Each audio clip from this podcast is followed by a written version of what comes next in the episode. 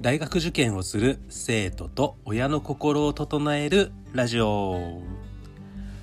本音の志望校合格を目指す高校生そしてその保護者様にとって大切な問題を解く技術と心の扱い方についてお伝えする番組です。はい。えどうもこんにちは、え心と技術で志望校合格、え大学受験コーチの淵尾です。はい、えー、では今日のテーマなんですけれども、えーと、本番で力を発揮するためにはフォーカス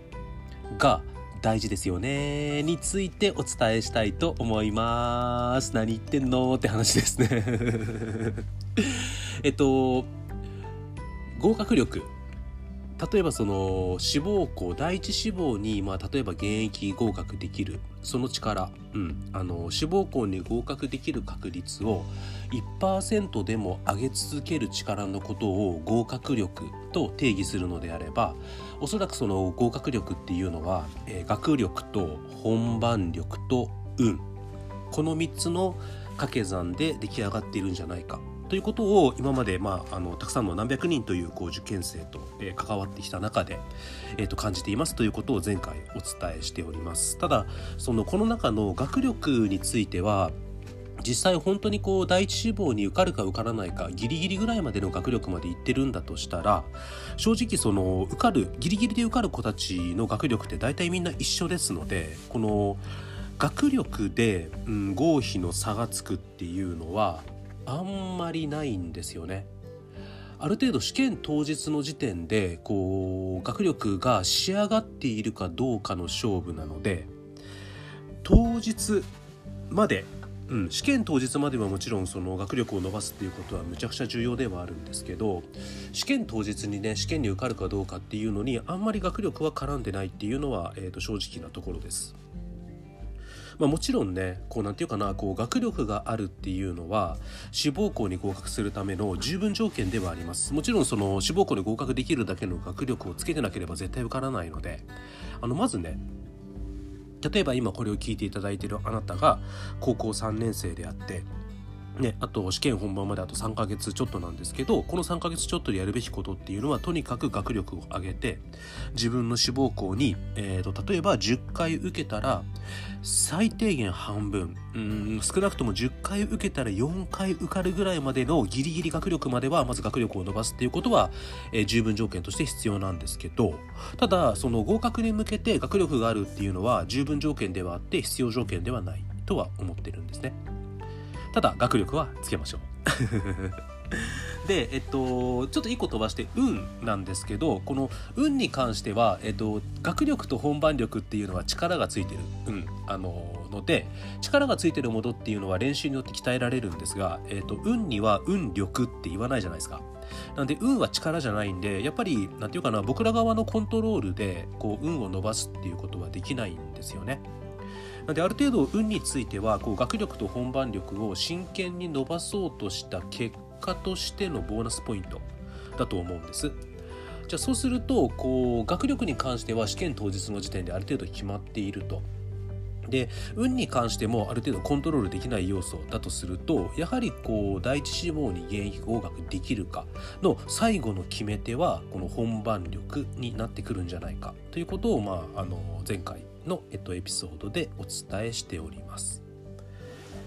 じゃあねこの本番力ってのは何かっていうと試験当日に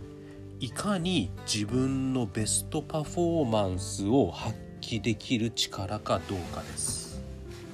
あの過去いろんなやっぱり生徒がいましてうん何て言うかなこうもう自称本番が弱い私本番弱いんです弱いんですっていう生徒って結構いるなと思っててで実際模擬試験とか見てても何て言うかなこう受験本番になればなるほど頑張ってるのに模擬試験の点数が落ちるみたいなケースって結構あるんですよね。あの例えば過去問演習とか日常の勉強の問題演習は割と点数取るのにうん、あの模擬試験になるとなんかわかんないけど取れないみたいな。えっと、実力的にはね例えば英語が7割取れる力があるのに例えば共通テストとかでね演習見ててもね。でも模試になるとなぜか5割6割しか取れない、うん、力を発揮できない、えっと、模試を何回繰り返してもその状態が続く。あもう無理です。僕本当に本番弱いです。私本番弱いです。こんなんじゃ試験本番受かんないっすよね。みたいな人。あのいっぱいいるなと思うんです。あの受験生見てても。今までのね。ただそういった私本番弱いんですダメなんですって言ってた子たちもやっぱ分かれていくんですよね。あの受験本番にやっぱりなぜかベストパフォーマンスを発揮して過去最高点を叩き出して受かりましたみたいな人もいれば歴史は繰り返すでその模擬試験になると点数が取れない状態を続けてしまってやはり受験本番でも思うような結果が出ずに、うん、残念な結果が出てしまう。じゃあ何が違うんだっていう話なんですけどうん特にねこう本番に力を発揮できない。まあ、あの模擬試験になると頭が真っ白になってしまうとかね時間に追われてしまうとなかなかこう力を発揮しきれないとかね、うん、あのいろいろありますよね。うん。あの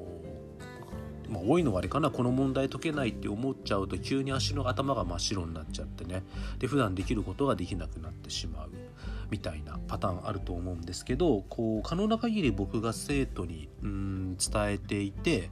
まあ、割かし一番うまく、うん、伝わったケースが多いなっていうのはやっぱりこう結果じゃなくてベストパフォーマンスを出すそこにフォーカスしてほしいということになりますね。あの受験生やっぱり結果出したいんですよ。それはその試験本番大本番の前の、えっと、小本番もしもそうなんですけどやっぱりもしでも一生懸命勉強したらやっぱりそれを結果として出したいしその志望校判定も例えば E 判定よりはやっぱり C 判定とか B 判定とか A 判定とかやっぱ出したいわけじゃないですか。そうするとどうなるかっていうとこう模擬試験とかあと、まあ、試験本番受験本番もやっぱり結果出したいっていうところに気持ちがいっちゃうんですよね。うん。えっと、例えばこの模試で7割以上取らなかったら志望校落ちるとか、うん、今目の前のこの数学の問題この問題が解けなかったら点数取れないから落ちるんじゃないか。みたいなね。こう試験の後の結果にすごくこうフォーカスしてしまう。人って多いなと思うしまあそれが当たり前だと思うんですよね。ただ結果にフォーカスすると逆説的に結果が出ないんですよね。不思議ですよね。でやっぱりこう最終的にでもね試験を本番にでもねうまくいった子たち、うん、もしくは模試でなんだかんだ点数上げていく子たちってもちろん勉強している学力があるっていうのはあるんですけどそれ以上にやっぱり試験の後の点数とか結果じゃなくて今この瞬間の目の前の試験目の前の模試で自分の今までやってきたベストを出したい、うん、ベストパフォーマンスを発揮したい。っていうところによりフォーカスがいってる子たち、うん、こういった生徒がね結果を出してくるんだろうなと思います。なのであの途中で話したねずっとあの本番弱い本番弱い本番弱いって言ってる子でも試験本番でうまくいくパターンとうまくいかないパターンあるんですけどやっぱりねこううまくいった子たちに話を聞いてるとやっぱり結果よりベストパフォーマンスにフォーカスしようぜって言ったことが何かしら伝わってたなっていうふうに思うことが多いんですよね。こう例えば試験中に難しい問題とかが出てきてこう平常心が保てなくなったらまずどうしたかっていうと可能な限りこう今自分が冷静な状態じゃないっていうことを認めて、うん、じゃあ一回落ち着き直してで冷静さ平常心をなんとか取り戻そうとして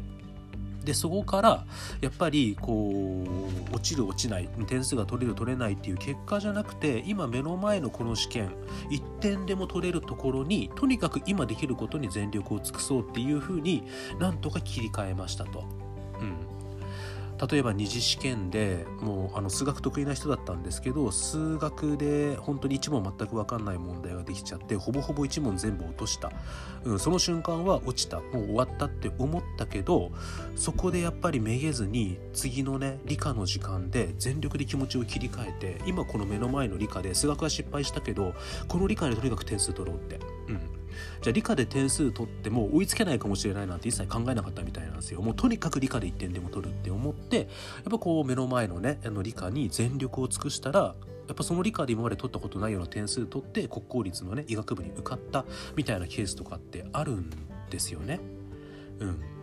とかずっとこう本番弱い弱い弱いって言ってた男の子ですよね。あのもう仕事に本当に点数が落ちるパターン。うんでもその子がやっぱり共通テスト本番特に英語がね本当にこう時間に追われてしまうとね頭が真っ白になって力が発揮できなくなる、うん、ちょっと読めない文章があったりとかわからない単語が出てしまうとそこで崩れてしまうっていうことを模試で繰り返してた男の子。その子もやっぱり共通テスト本番で、うん、やっぱり頭が真っ白くなる瞬間があったみたいなんですけど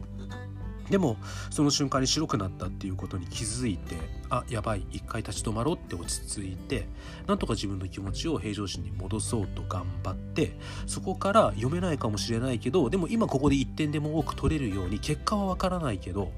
うん、今自分ができることにベスト尽くそうって、うん、切り替えたらやっぱり共通テストの本番の英語でね今まで取ったことないような英語の点数を取って、うんまあ、私立文系の、あのー、第一志望の生徒だったんですけどまさかの第一志望をね共通テスト、えー、利用で受かっちゃうみたいな ことも起こっててやっぱりねこう本番不安です本番苦手ですって言ってた子でもやっぱり結果出た子たちに聞いてるとやっぱり今自分が普通じゃないっていうことを認めて、うん、その試験中にねじゃあやっぱり一回冷静になろうとして、うん、でなんとか平常心を取り戻せないんですよ。取り戻せないんだけど取り戻そうとして。でなんとか結果じゃなくて今この模試でベストパフォーマンスを尽くそう。そっち側に切り替えたんですっていう話をやっぱりねうまくいった生徒を聞いてても誰もがね似たようなこと言うんですよね。うん、あのー、結果って自分でコントロールできないんですよ。あの配点変えることもできませんし×を丸にすることもできないしじゃあもっと言ったらその結果によって合格するかどうかだって自分でコントロールできないんですよね。自分以外の受験生の点数と自分の点数との兼ね合いで決まってくるのでじゃあ試験受けてるその最中に結果フォーカスしてたってそれの自分がコントロールできないところにフォーカスしてるんでそれは苦しくなるだけなんですようまくいかない可能性も高いんですよねでもその目の前の試験に対して今自分自身が全力を尽くす自分が持てるベストパフォーマンスを出そうとすることって自分でコントロールできることなんですよ。でやっぱり自分がコントロールできることに集中した方が結果としていい結果が出るなっていうのは本当にねあのたくさんの生徒を見ていて感じています。むっちゃありがたいです。そうですね、えっと、ちょっとエンディングに入りたいと思います。えっと、このエピソードを聞いたあなたの感想をぜひ Apple Podcast や、えー、Spotify のレビューであのいただけると嬉しいです。あのもちろんあのフォローいただいてもむちゃくちゃ嬉しいです。あのもちろんあのコメント欄すべて読んでますのであの今後の番組をより良いものにするためにもぜひあなたの感想をお待ちしております。あのもしね、オーディブルでお聞きの方いらっしゃいましたらあのもちろんあのフォローいただけるとあの本当にフォロー1人増えるだけでものすごくやる気出ますので。いろんな話したいって思いますのであのぜひフォローとかいただけると嬉しいです。うんそうですねあのー、とはいえ受験生やっぱり結果フォーカスになりますね。じゃあそんな状態の中でどうやって結果フォーカスではなくてベストパフォーマンスフォーカスに変えていくか。まあ、一つは当然僕ら指導者側がそれを言い続ける、うん、伝え続ける。なぜそれが大切なのか、